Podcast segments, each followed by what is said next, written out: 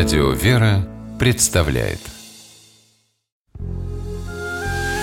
Семейные истории Стуты Ларсен.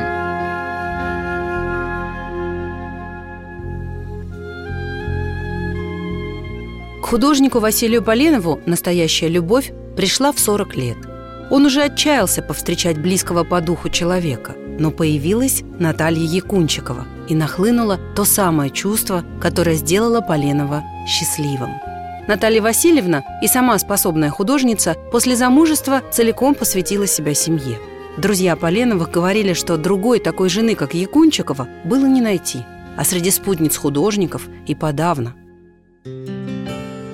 Василий Поленов вырос в петербургской дворянской семье. Талантливый мальчик рисовал с раннего детства, делал успехи и все же по окончании гимназии поступил в университет. Но живопись не бросал, параллельно учась в Академии художеств.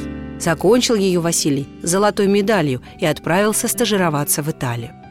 В Риме Поленов влюбился в Марусю Оболенскую, но девушка скоропостижно скончалась, заболев корью.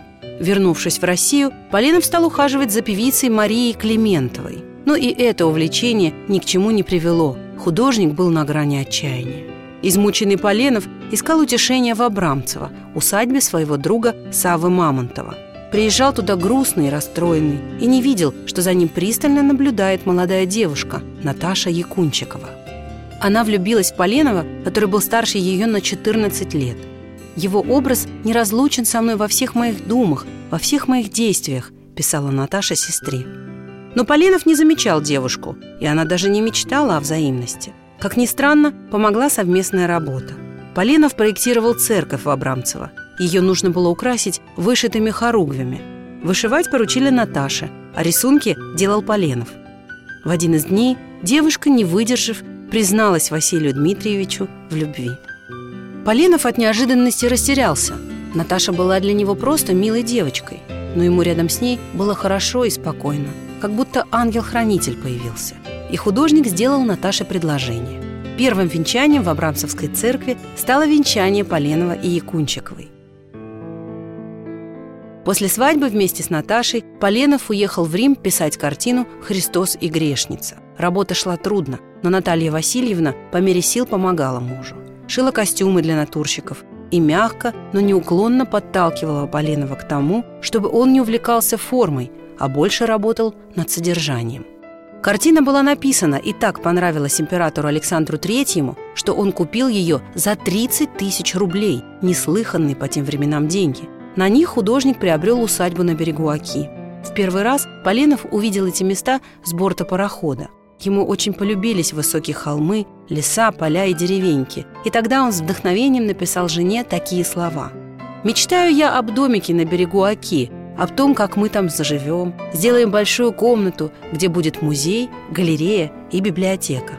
Мечты скоро стали явью. Поленов выкупил землю. Сам спроектировал дом. Наталья Васильевна была незаменимой помощницей мужу и чудесной матерью детям. Их в семье родилось шестеро.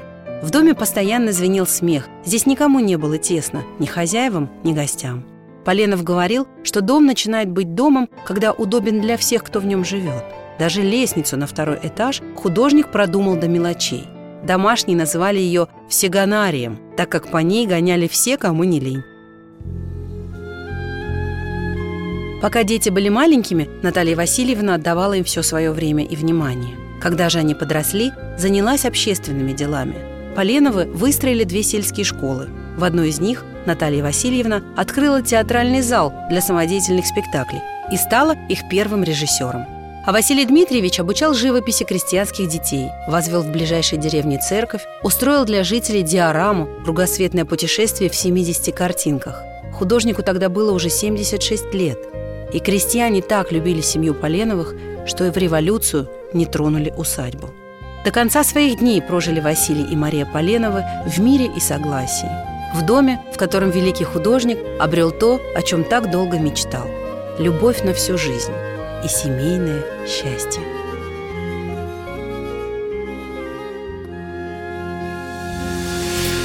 Семейные истории –